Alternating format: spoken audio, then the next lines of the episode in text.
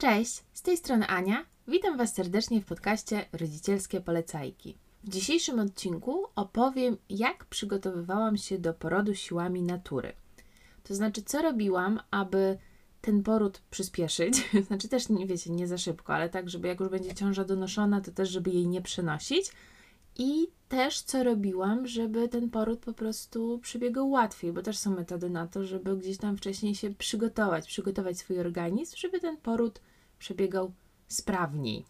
Nagrywam też dzisiaj z nowego miejsca i mam wrażenie, że głos powinien być o wiele lepszy, nagrywam z garderoby, która jest mała, ciasna i ma dużo rzeczy, ale tak jak już robiłam jakieś pierwsze odsłuchy, to wydaje mi się, że będzie lepiej. Dajcie mi znać, czy, czy widzicie tą różnicę i czy nagrywać z garderoby.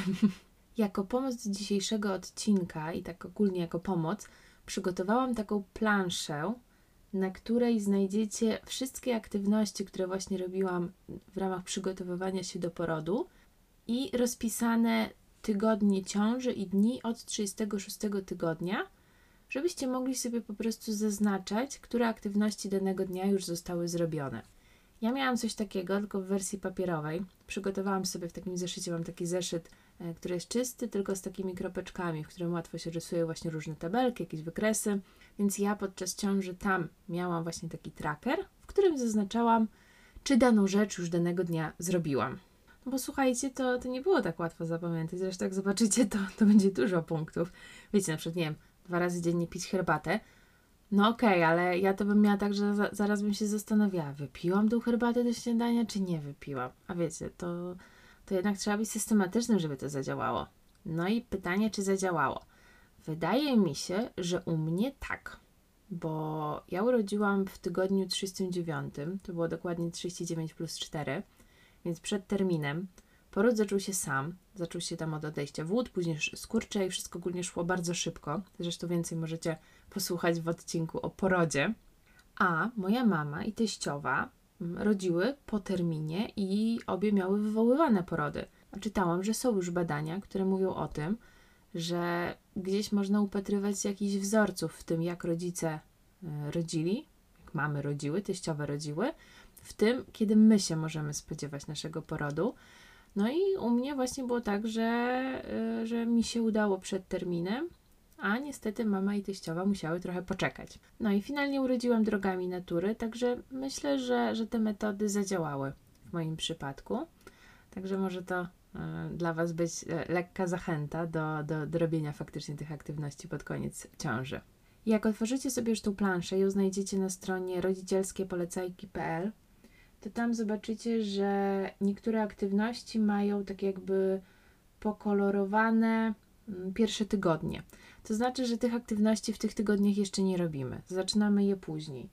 I tam będzie właśnie na przykład schody, czy masaż sutków, je zaczynamy robić od 37 tygodnia. To zresztą zobaczycie na, na tej planszy.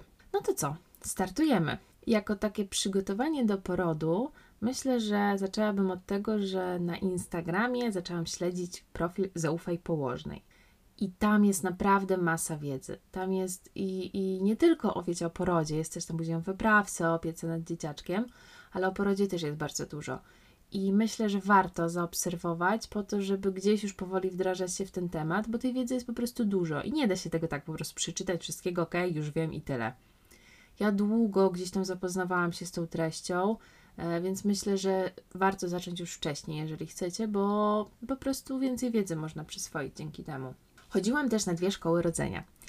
I tak teraz mogę Wam powiedzieć, że nie, dwie to jest za dużo, ale byłam na szkole rodzenia prywatnej i państwowej, tej na fundusz. A to dlatego, że po prostu no ja chciałam rodzić w Warszawie, ale nie należała mi się szkoła w Warszawie, bo byłam zameldowana pod Warszawą. Także stwierdziłam, e, razem z mężem stwierdziliśmy, że ok, no to może szarpniemy się na tą prywatną szkołę rodzenia, żebyśmy byli dobrze przygotowani, ale gdzieś tam dodatkowo możemy do tej e, drugiej chodzić, tej na fundusz w naszej okolicy, żeby po prostu poznać jakieś tam inne spojrzenie na te wszystkie tematy. I nawet na Instagramie możecie znaleźć u mnie porównanie właśnie mojej szkoły rodzenia prywatnej i szkoły rodzenia na NFZ. Tam właśnie wypunktowałam największe różnice. I uważam, że chodzenie do szkoły rodzenia jest bardzo przydatne, bo dzięki temu po prostu wiecie, czego się spodziewać w tym porodzie. Bo mogą wam, nie wiem, dać decyzję do podjęcia i co? I wy tak naprawdę nie będziecie wiedzieli, z czym się wiąże, tak jakby ta decyzja. Tak na szybko można to opowiedzieć, ale jakie są na przykład dalsze konsekwencje, jakieś tam.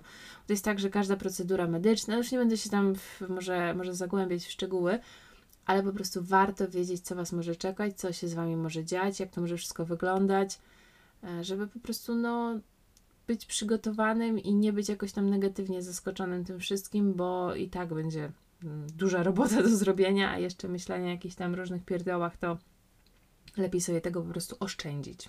I ja do tej szkoły rodzenia prywatnej zaczęłam chodzić w 21 tygodniu, ponieważ tak akurat tam się terminy składały i to miało swoje dobre i złe strony. Dobre takie, że po prostu byłam na chodzie i mogłam brać udział we wszystkich ćwiczeniach, które tam były i dałam radę. No i tak naprawdę, wiecie, jeszcze miałam energię do działania. Mm, trochę gorszą stroną było, że po prostu już gdzieś tam powoli zapominałam, ale na szczęście tam mm, podsyłane były materiały z tej, z tej szkoły rodzenia, także mogłam sobie jeszcze to wszystko później przypomnieć przed porodem. Ale tak, no to był taki duży punkt w ramach, w ramach właśnie mojego przygotowania do porodu, który, który serdecznie polecam. Kolejną rzeczą były wizyty u fizjoterapeuty uroginekologicznego. Ja na takie wizyty chodziłam już przed porodem i przed ciążą, a dlatego, że jakiś czas zmagaliśmy się z niepłodnością i to był po prostu jeden z takich elementów no, diagnostyki. I nawet okazało się, że właśnie, że, że te wizyty są mi potrzebne, miałam tam jakieś różne wzrosty może nawet pomogły trochę. W ogóle chcę przygotować właśnie odcinek taki związany z tą moją niepłodnością, ale gdzieś mam go tam w planach jeszcze na dalszym miejscu. Ale jeżeli ktoś z Was mnie słucha i czeka na taki odcinek i chciałby poznać po prostu więcej szczegółów, jak to u nas wyglądało, to dajcie mi znać po prostu, żebym wiedziała, że, żeby gdzieś go jednak na początek tej listy odcinków przerzucić. Zresztą, jeżeli macie jakieś e, zapotrzebowania na inne odcinki, to śmiało piszcie. Właśnie e, dwie osoby prosiły mnie o, o tamten odcinek poprzedni o laktacji, e, więc jeżeli na coś innego czekacie, to, to śmiało piszcie, a ja gdzieś tam mogę poprzestawiać te swoje priorytety względem odcinków. Więc wracając do, do tematu, fizjoterapeuta uroginekologiczny, fizjoterapeutka, do której chodziłam właśnie już i przed ciążą, i później w ciąży. Tylko, że lepiej, znaczy lepiej, raczej zaleca się chodzić od drugiego trymestru, bo ten pierwszy to wiecie jest taki dosyć wrażliwy jeszcze, więc zaleca się chodzić jednak od drugiego trymestru. I ja słuchajcie, cały drugi i trzeci przechodziłam. Trzeci już nie cały, bo już gdzieś tam, już nie pamiętam w którym to tygodniu, właśnie się e, dogadałyśmy tak z panią fizjoterapeutką, że, e, że już pasujemy, bo to też już zaczyna być trochę niebezpieczne, tam jakieś większe interakcje, więc e, po prostu chodziłam tyle, ile mogłam i bardzo to pomagało mi też w dolegliwościach ciążowych, ale też tak naprawdę to był też element przygotowania do porodu, po prostu rozluźnianie tych wszystkich tkanek, tych wszystkich jakichś powięzi, więc zadam, nie znam się na tym kompletnie, ale czułam, że, że ma to sens jak najbardziej, więc polecam. A już o wizycie u takiej fizjoterapeutki po porodzie to już w ogóle e, mam nadzieję, że nie muszę mówić, bo moim zdaniem to jest must have, żeby po prostu nawet sprawdziła, czy, czy wszystko jest ok, bo wiecie, my się możemy czuć dobrze, a może to nas wrócić po latach, że jednak nie jest tam do końca dobrze i no trzeba było wcześniej coś z tym zrobić. Także jeżeli nie byliście, a jesteście po porodzie, to bardzo, bardzo zachęcam do takiej wizyty. I tak naprawdę żadnego z tych punktów no jeszcze nie ma na moim trackerze, no bo tak jakby no, to są takie punkty trochę ciężkie do, do trakowania dzień po dniu. Ale już kolejny punkt, który to omówię, już właśnie jest na, na tej liście przygotowania do porodu, czyli yoga. Bardzo, bardzo polecam jogę. Ja ogólnie polecam jogę tak, tak w ogóle w życiu. Nie, nie tylko, że jako przygotowanie do porodu, ale jako przygotowanie do porodu też. Tak naprawdę nie tylko przygotowanie do porodu, ale nawet po to, żeby lepiej się czuć w tej ciąży, żeby po prostu zrobić sobie miejsce w ciele na, na tego dzidziusia, na to, żeby po prostu nasze ciało miało szansę jakoś funkcjonować też z dodatkowym obciążeniem. Ja chodziłam na jogę stacjonarnie i tak naprawdę do tego samego miejsca, do którego chodziłam przed, e, tylko po prostu prowadząca wiedziała, że jestem w ciąży i zwracała mi uwagę, jak jakieś inne ćwiczenia mam robić, albo jak jakieś ćwiczenie mam zmienić. E, bo tam na przykład nie można, nie wiem, obkręcać się e, w tą stronę co zawsze podczas właśnie skrętów w ćwiczeniach, tylko trzeba tam w drugą. No różne są takie małe zasady, których trzeba się pilnować Ale jeżeli nie macie takiej, takiego miejsca, to na YouTubie też można znaleźć super filmiki, na przykład Gosi Mostowskiej. Wystarczy wpisać w YouTube'a yoga w ciąży i, i wyskoczą Wam różne propozycje. Ja też, yy, też je robiłam, jak na przykład, nie wiem, nie mogłam pójść na, na zajęcia stacjonarne.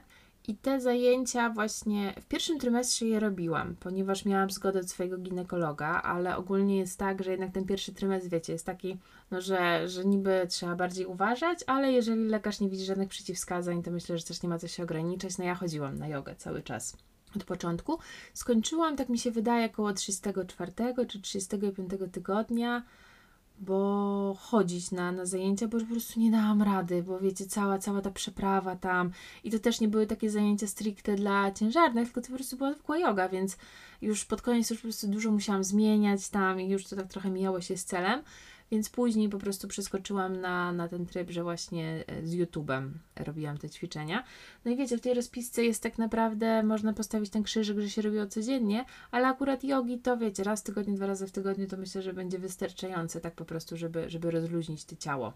No chyba, że, że będą Wam dokuczać na przykład bardzo, nie wiem, ból pleców, to, to nawet na pewno można częściej, bo, bo to też pomaga. Kolejny punkt są to ćwiczenia. Mm, I to jest taki dosyć e, rozległy punkt, ale mam tutaj na myśli takie ćwiczenia już do porodu, to znaczy takie, które możecie wykonywać w pierwszej czy w drugiej fazie porodu. Są to przykład ćwiczenia na piłce, albo na przykład takie ćwiczenia pomagające się dziecku wstawić w kanał rodny. I takie ćwiczenia również znajdziecie na YouTubie, na przykład od Zaufaj Położnej albo od Położnej Izabeli Dębińskiej. I tutaj mogę bardzo, bardzo polecić taki właśnie kurs Izabeli Dębińskiej. Ja jak się zapisywałam, to, to było tak, że się na miesiąc wykupywało dostęp do takiej zamkniętej grupy na Facebooku i tam po prostu przez cały miesiąc były różne webinary i te webinary też były super, na przykład o tym, jak właśnie, jak wygląda poród, czy, czy jakieś właśnie rzeczy, czy z psychologiem, czy z fizjoterapeutką, przeróżne, przeróżne, dużo wartościowej wiedzy, ale też tam właśnie były ćwiczenia. Tam były różne ćwiczenia, na przykład jak pomóc właśnie dziecku się wstawić w kanał rodny, e, jak się zachowywać, jakie ruchy robić w pierwszej czy w drugiej fazie porodu. Wiecie, bo to wszystko też było tak tłumaczone mm, na podstawie anatomii po prostu. Dlaczego robimy takie ruchy, jak tam wiecie, wszystko się tam w macicy układa. No, bardzo, bardzo dużo wartościowej wiedzy.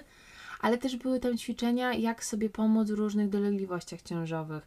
Czy na przykład, jak nie wiem, jak, jak bolą biodra, czy, czy jak bardziej gdzieś plecy to, to były tam pokazane właśnie ćwiczenia, jak sobie pomóc w tych dolegliwościach. I wiecie co, ja przez większość ciąży ćwiczyłam codziennie. W sensie wiecie, tylko znowu ćwiczenia to, to też jest trochę duże słowo, bo to były naprawdę lekkie ćwiczonka, że tak powiem, i to trwało też niedługo, ale codziennie je robiłam i dzięki temu dawałam radę jakoś funkcjonować, że po prostu nie bolało mnie bardzo tak wszystko. No i plus, jak nadszedł ten poród, to ja też wiedziałam, co mam robić, bo na przykład dla mnie w porodzie najgorsze w bólu było tak jakby bezruch, czyli ja musiałam się ruszać. Zresztą ja tak samo mam przy bólach okresowych, że gdzieś muszę być cały czas w ruchu, żeby znieść ten ból, no ale też wiedziałam, jak się ruszać, jak się ruszać, żeby po prostu pomóc y, dziecku przejść przez ten kanał, jak pomóc w ogóle mu się wstawić. No, mm, mega to jest bardzo dużo, dużo wiedzy właśnie y, na temat tego, jak ruch wpływa na, na poród. Także naprawdę bardzo polecam od siebie ćwiczenie jako taki element przygotowania się i właśnie ten kurs z Izabelą Dębińską. Ona też ma książki na temat porodu. Myślę, że tam też jest dużo wartościowej wiedzy. Ja już książek nie kupowałam, jak i tak byłam zdecydowana na ten kurs. I ja na ten kurs zapisałam się już na trzeci trymestr, bo tam już było właśnie dużo takiej wiedzy, już takiej typowo do porodu, którą za wcześnie przyswoić, to też można zapomnieć tak naprawdę. Właśnie chyba z tego co pamiętam przez trzy miesiące miałam to wykupione, bo na początku chciałam tylko na miesiąc zobaczyć co to jest, ale tak mi się spodobało, że przedłużyłam sobie po prostu ten dostęp. Kolejny punkt z listy jest to masaż krocza. I bardzo fajny filmik z instrukcją do masażu krocza jest na YouTubie od Zaufaj Położnej. E, I taki masaż można wykonać sobie samemu, ale można z pomocą partnera. I ja właśnie męża do tego poprosiłam. No i naprawdę regularnie dzień w dzień e, wykonywaliśmy ten masaż krocza, żeby po prostu uelastycznić te tkanki, no bo jednak wiecie, no ten poród to jest duże e, obciążenie dla tych tkanek I tak naprawdę no, ten masaż krocza można wykonywać na przykład na jakiś olejek. Ja akurat używałam do tego olejku z wiesiołka, ponieważ ten olejek z migdałów, słyszałam, że czasami e, są tendencje do, do infekcji po tym olejku, a że po tym z wiesiołka mniej. Także używałam tego z wiesiołka, ale tam na tym filmiku jeszcze też tłumaczył, czego, czego do tego masażu można użyć. Niestety nie miałam okazji e, sprawdzić tego, czy czy faktycznie pomógłby w tym, żeby udało się uniknąć jakiegoś nacięcia czy pęknięcia. Miałam wakum, no i tam niestety obligatoryjne to, to jest wykonanie tego, więc e, tak ciężko, ciężko sprawdzić. Ale myślę, że mogło to trochę pomóc w tym, że, że naprawdę to wszystko skończyło się u mnie, że tak powiem, dobrze. Także myślę, że jednak ten masaż krocza trochę pomógł, że po prostu te tkanki były chociaż trochę przygotowane na to wszystko. O. Także myślę, że no na pewno nie zaszkodzi, trochę czasu jednak zajmuje, ale, ale myślę, że jak macie na to czas i przestrzeń, to, to można to te, też wykonywać. Kolejny punkt to są daktyle, czyli jedzenie daktyli. I akurat właśnie y, jest dużo badań potwierdzających, że daktyle super wpływają na właśnie przygotowanie się szyjki do porodu, tylko że to powinny być takie daktyle mm, takie jak najbardziej świeże. I to nie są te takie daktyle, takie strasznie twarde, co je trzeba tam namaczać, żeby w ogóle coś z nimi można było zrobić. Tylko najlepiej, żeby to były te daktyle mediol i one ze trzy wystarczą, bo one są po prostu bardzo duże. I one są takie mokre, że ich w ogóle, wiecie, nie trzeba w niczym, nie wiem, namaczać czy coś, są takie mokre, słodkie. Ja je kupowałam na Allegro. Po prostu kupowałam większą ilość, ale słuchajcie, tak się ich objadłam, w sensie no tyle dni je jadłam, że ja mam taki uraz z daktyli teraz fujka. Już później sobie, jak, jakie miałam zjeść, to wiesz, jakieś koktajle z nich robiłam z bananem, albo w maśle orzechowym maczałam, ale mm, jak sobie teraz wspomnę ten smak, to nie. Dziękuję bardzo.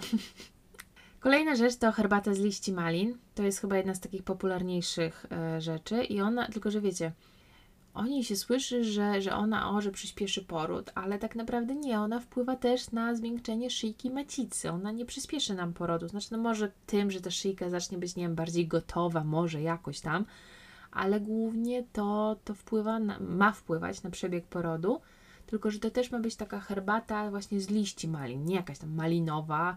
Ona jest po prostu koloru jakiegoś takiego bardziej zielonego, na pewno nie różowa, chyba że gdzieś tam ktoś doda do niej coś innego. Mi osobiście smakowała, ale słyszałam też głosy, że dla niektórych jest paskudna, więc no, ciężko mi się wypowiedzieć. Ona dosłownie kilka, kilka złotych w sklepie zielarskim kosztuje. E, no i ją warto pić dwa razy dziennie po prostu. No mi smakowała, także dla mnie to była przyjemność nawet picie tej herbaty. Więc możecie spróbować, jak Wam też zasmakuje, to w sumie czemu nie? Kolejna rzecz to jest olej z wiesiołka i on też właśnie ma zmiękczyć szyjkę macicy. No i do tej pory mówiło się, że jego właśnie się przyjmuje w tabletkach lub olej się pije. Ja przyjmowałam w tabletkach, bo ten olej trochę próbowałam go pić, ale jest paskudny, przynajmniej dla mnie.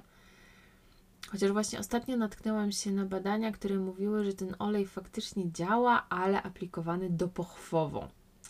Także wiecie, łykania dopochwowo, no ja i tak łykałam, bo stwierdziłam, że w sumie wiecie, czemu nie? Znowu, tak jakby czemu nie? W sumie co mi szkodzi? A do pochwowo, to wiecie co, trochę to połączyłam po prostu z tym masażem krocza, że ten masaż krocza właśnie był wykonywany na olej z wiesiołka.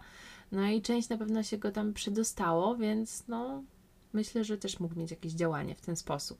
No i później od 37 tygodnia już kolejne aktywności wkraczają, czyli na przykład schody, czyli wchodzenie po schodach takie wchodzenie po schodach, wiecie, to też można zamienić jakimiś tam konkretnymi ćwiczeniami z bujaniem miednicy, bo chodzi właśnie o to, żeby bujać tą miednicą.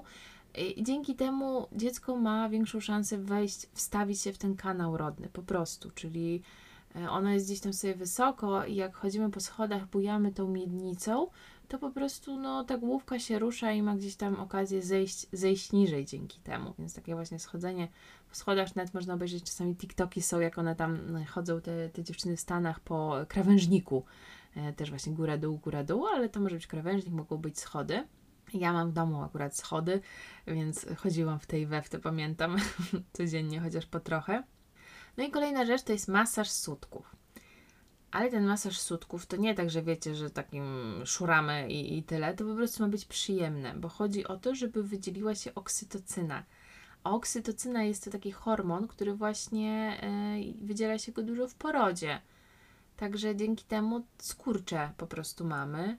Yy, więc nawet masaż sutków czasami słyszałam, że ja też pamiętam, mi też taki był epizod, podczas porodu się robi, żeby właśnie wspomóc naturalnie wydzielanie tej oksytocyny. Zamiast podawać ją gdzieś tam w kroplówce, to, to można próbować naturalnie. Można też robić na przykład na, na olejek, żeby nie było takiego tarcia, na przykład na jakiś olejek, czy z migdałów, czy też z wiesiołka, żeby po prostu było to przyjemniejsze.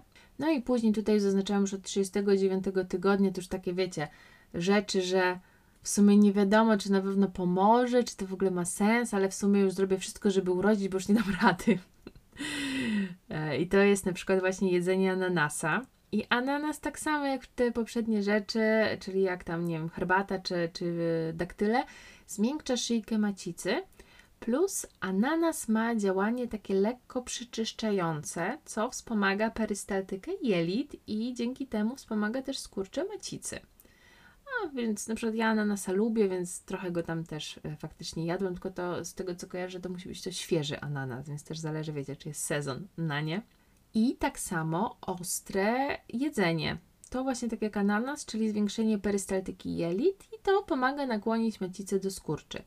No i ja pamiętam trochę jadłam, przecąwiałam sobie pizzę i mnóstwo sosu ostrego albo indyjskie takie danie, co ma tam dużo papryczek w opisie, ale te indyjskie do tej pory pamiętam, bo za ostre było.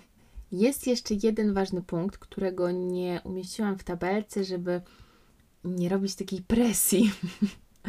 A mianowicie chodzi mi o seks, bo jest to bardzo dobra metoda stymulacji szyjki macicy i dodatkowo w spermie są prostaglandyny i one zwiększają skurcze macicy. I te prostaglandyny czasami podawane są w szpitalu właśnie, na przykład jak, nie wiem, przyjdziecie do porodu, bo odeszły wody, a nie macie skurczy. Albo po prostu jako jedna tam z, z metod wywołania porodu. Także wiecie, to jest ich naturalne źródło, także myślę, że, że to też zdecydowanie warto. No ale też wiecie, no nie możemy sobie założyć, ok, dobra, to teraz trzeba codziennie, bo, bo, bo chcę urodzić. Wiecie, to też tak, tak jak z tym masażem sutków, to po prostu musi być przyjemne i na luzie, żeby w ogóle mia miało jakieś szanse powodzenia.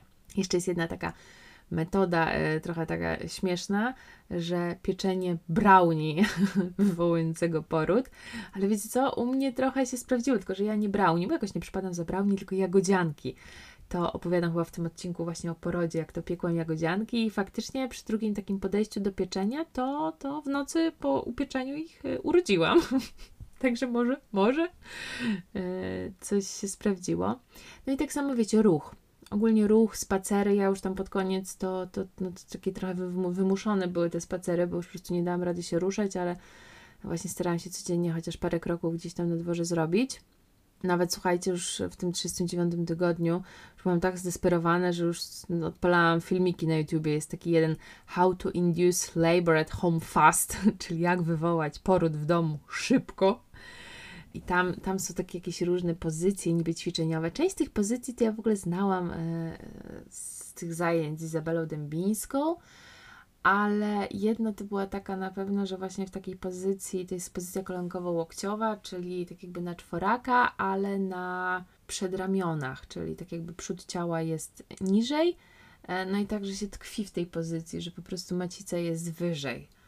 Może coś w tym jest, no nie wiem, film ma bardzo dużo wyświetleń, bardzo dużo pozytywnych komentarzy, także nie zaszkodzi spróbować. Zresztą jak, jak jesteście jeszcze przed porodem, jesteście w ciąży, to zobaczycie, że ta końcówka jest taka już, Boże, chcę już urodzić, już nie dam rady, mam dosyć. Chyba każdy tak ma. Miałam jeszcze taki mały epizod y, prób z hipnoporodem, ale stwierdziłam, że to nie jest dla mnie. W to trzeba po prostu wierzyć, ja jakoś nie mogłam się do tego przekonać. No ale tylko tak informacyjnie, że jest coś takiego, można spróbować. Słyszałam, że niektórym się to sprawdza, także też można spróbować. No i to tyle na dzisiaj. Mam nadzieję, że przydatny był ten mój wywód i zapraszam do słuchania kolejnych odcinków, a także na mojego Instagrama i TikToka. Dzięki, hej, pa!